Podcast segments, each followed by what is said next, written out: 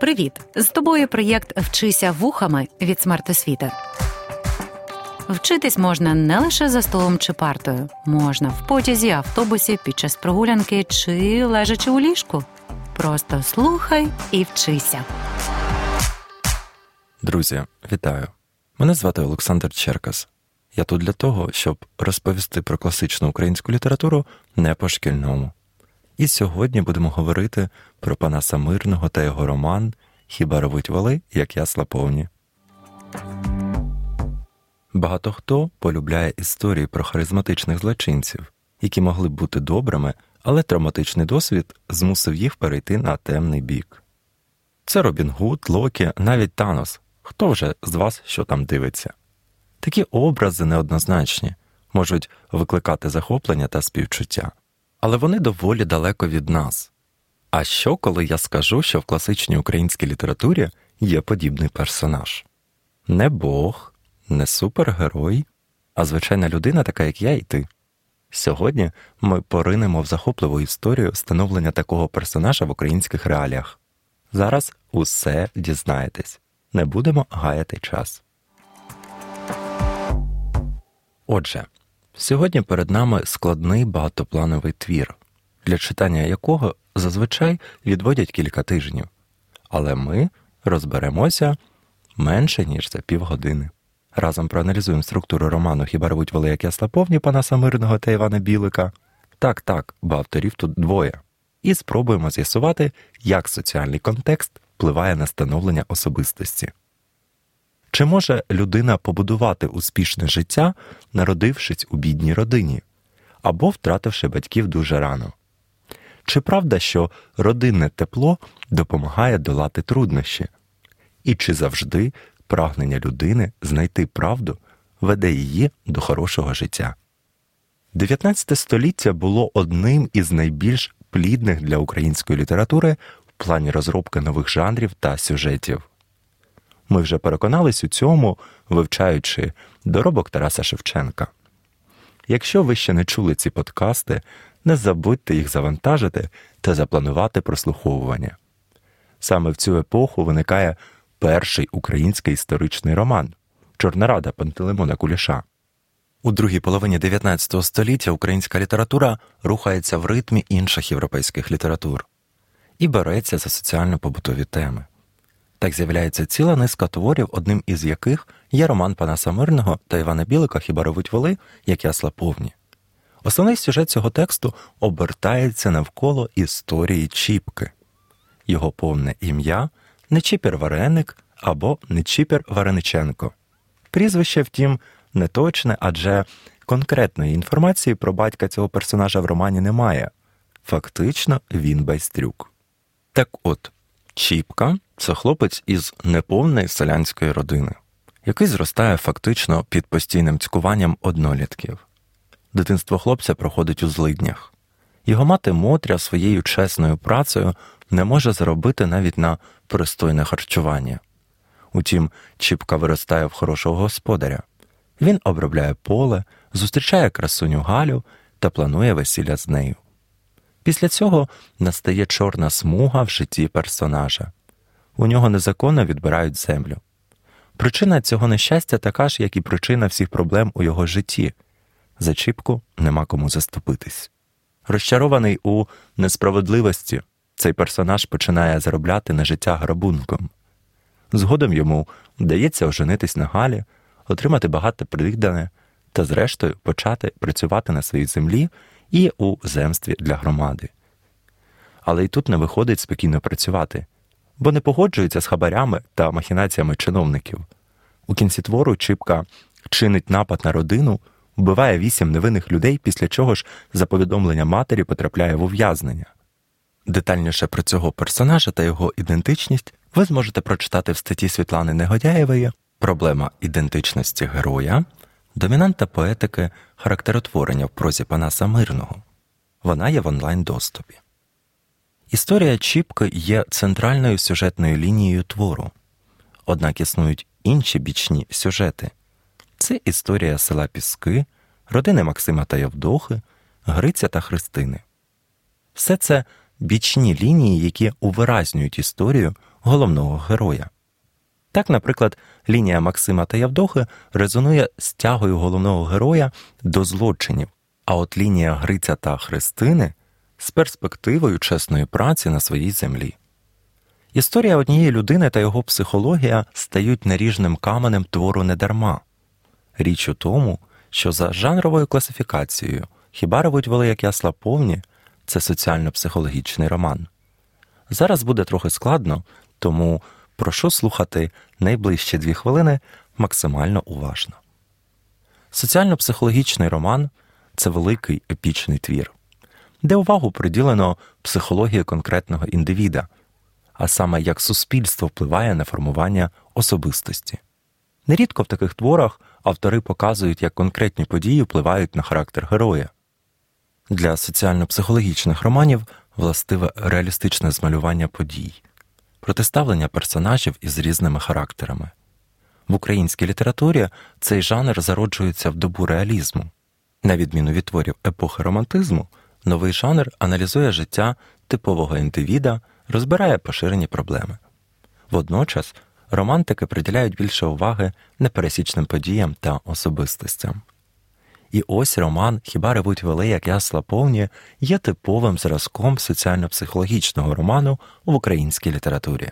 І сьогодні, під час аналізу твору, ви можете самі в цьому переконатися.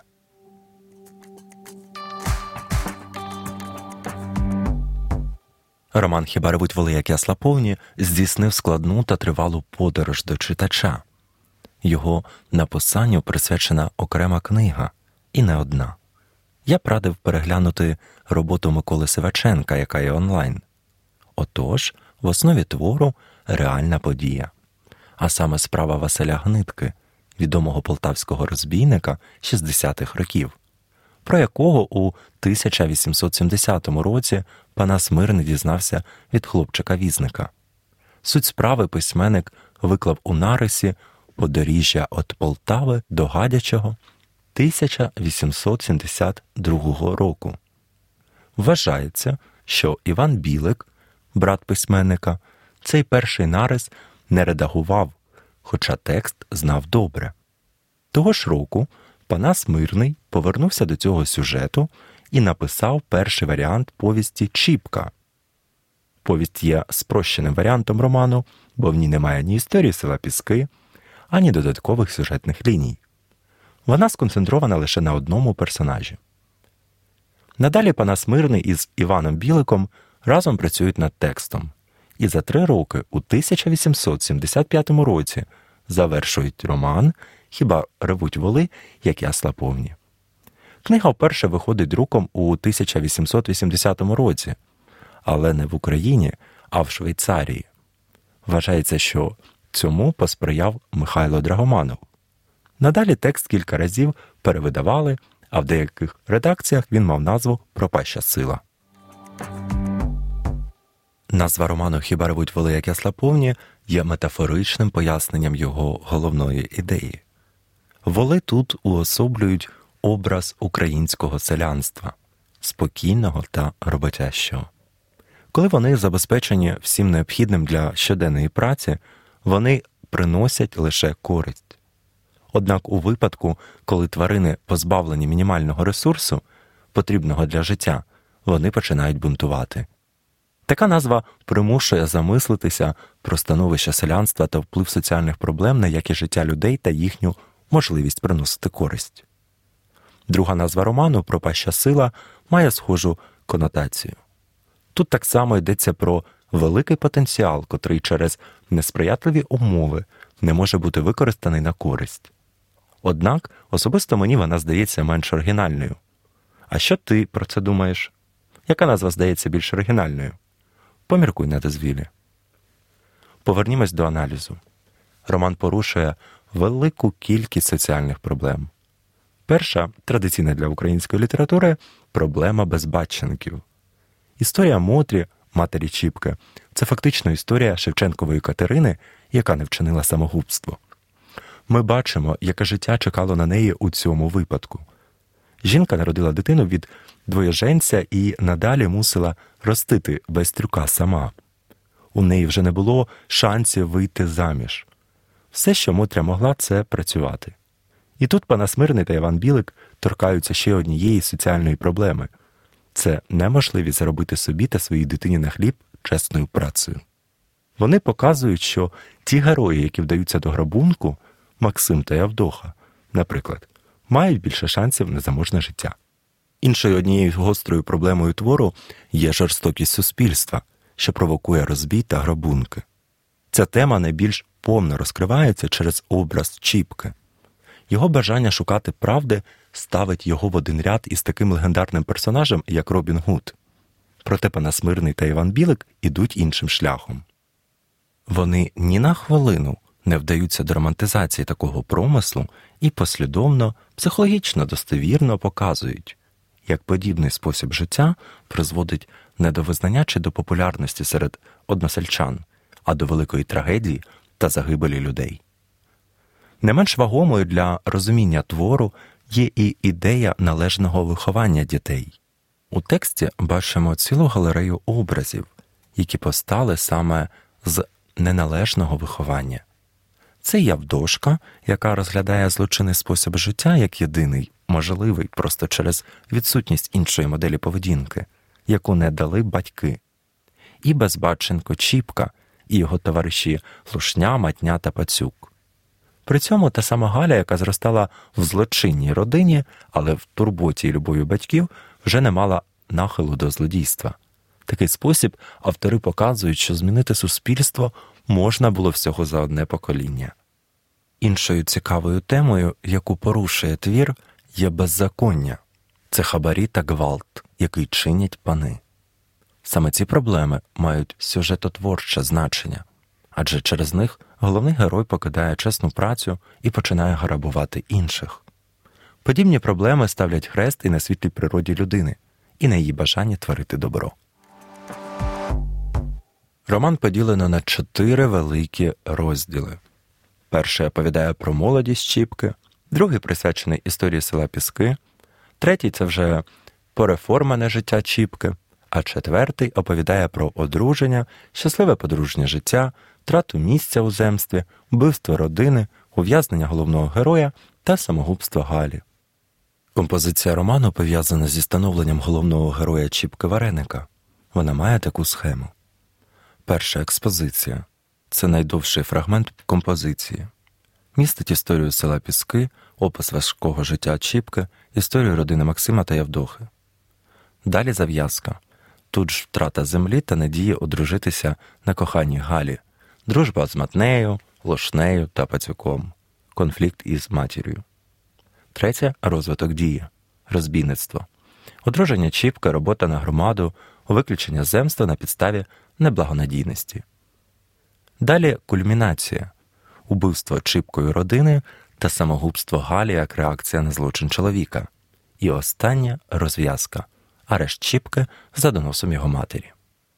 Як бачиш, твір має своєрідну хронологію викладу подій. Так спочатку ми знайомимось із дорослим Чіпкою, який працює на своєму полі, далі дізнаємось його історію, а потім повертаємося до опису життя в зрілому віці.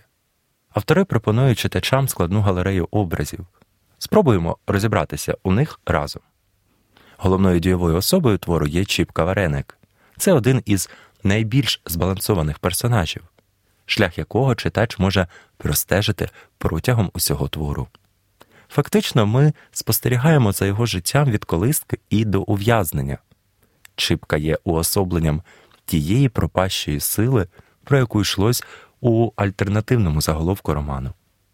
Він демонструє як позитивні риси це працьовитість, вміння заробляти сільською працею, потяг до правди, амбіційність, бажання служити суспільству, так і негативні, надмірну жорстокість чи пошук легкого життя. Панас Мирний зображує його натуру нестійкою, здатною швидко реагувати на зміну середовища. Як людина, яка виросла без батька, Чіпка з дитинства змушений протистояти цькуванню, вчитися захищати себе самого. Фактично, у нього нема точки опори, немає захисту. Його мати, як і дружина, занадто м'які, аби впоратись з різкою вдачею Чіпки. Попри тимчасовий соціальний успіх, він так і не отримує того самого стрижня, який би дозволив йому лишатись доброю людиною і надалі. Мати Мотря є протилежністю синові. Вона терпить все, що посилає їй доля, важке порання по господарству без чоловіка, одиноке материнство. Як і в Чіпки, в неї фактично немає жодного захисту від інших членів суспільства, однак вона не чинить спротив. Утім, навіть така терплячість не приводить її до хорошого майбутнього. В єдиному своєму протесті вона сама заявляє на сина в поліцію, коли той вбиває невинних людей. Схожа за душевною організацією дружина Чіпки Галя. В тексті їй також називають польовою царівною. Це ще одна слабка людина, не здатна протистояти ударам долі. Образ цієї дівчини також є суперечливим. Вона зростає в родині злодіїв, при цьому показується як незаплямована світла душа. Тримай у голові тезу про те, що діти не мають нести відповідальність за злочини батьків. Зло насправді постійно її оточує, але Галя не знає, як йому протистояти. Саме через це вона не може винести тих злочинів, до яких вдався Чіпка, обирає самогубство як вихід зі складних життєвих обставин. Важливими для сюжету є батьки Галі Максим Гуць та Явдоха. Максим за типом особистості схожий на Чіпку. Він так само енергійний, нестримний, але не має жодного інтересу до справедливості. Після тривалої служби в царському війську він полишає думки про чесну працю, вживає алкоголь, грабує людей. Навіть після повернення в рідні місця він не полишає свій злодійський промисел і влаштовує у своїй хаті місце збору для грабіжників. Максим не кається в своїх злочинах. Автори підкреслюють його множинні гріхи важкою смертю персонажа. Нагадую, що в народній уяві людська смерть відповідає тому, як людина жила. Якщо особа помирає легко, це може свідчити про її праведність, якщо ж важко, про чисельні гріхи. Жінка Максима Явдошка дуже близька до нього за поглядами на життя. Для неї головним здобутком є нажива, її особиста історія, схожа на історію Чіпки. З дитинства Явдошка не мала ніякої допомоги від старших. Вона швидко знаходить єдиний доступний для себе промисел крадіжки, а після того і проституцію. Їй щастить вийти заміж за Максима та побудувати родину. Як і решта персонажів роману, Явдошка не позбавлена позитивних рис. Так, наприклад, вона показана ніжною матір'ю. Максим, Явдоха, Чіпка всі вони є представниками пропащої сили. Автори змальовують їх неоднозначними, аби у читача змогло сформуватись уявлення про те, що за інших умов вони могли б стати звичайними робітниками. Цим трьом протиставлені образи Грицька та Христини. Це подружжя, яке заробляє собі на життя чесною працею. Вони ровесники та друзі Чіпки й Галі, але живуть скромно. У творі представлено чимало другорядних персонажів, які відтінюють окремі риси головного героя та допомагають краще зрозуміти його мотиви. Так Лушня, Матня та Пацюк є його спільниками в пияцтві та розбоях, вони теж уособлюють пропащу силу. Оришка, бабуся головного героя, символізує любов та ніжність. Вона є єдиною підтримкою для хлопця в дитинстві. Чиновники, з якими стикається Чіпка, символізують стару прогнилу систему управління, якій він чинить спротив. Автори також згадують чимало епізодичних персонажів, аби показати, як досвід взаємодії із суспільством, зрештою, визначає характери головних та другорядних героїв. Так, наприклад, життя Лушні зумовлене тим, що він народжений поза шлюбом, бо його мати силою взяв пан. І таких історій у романі десятки. Отже, сьогодні ми розібрали суперечливу та трагічну історію Чіпки Вареника з роману Панаса Мирного Хіба ревуть вели, як ясла повні.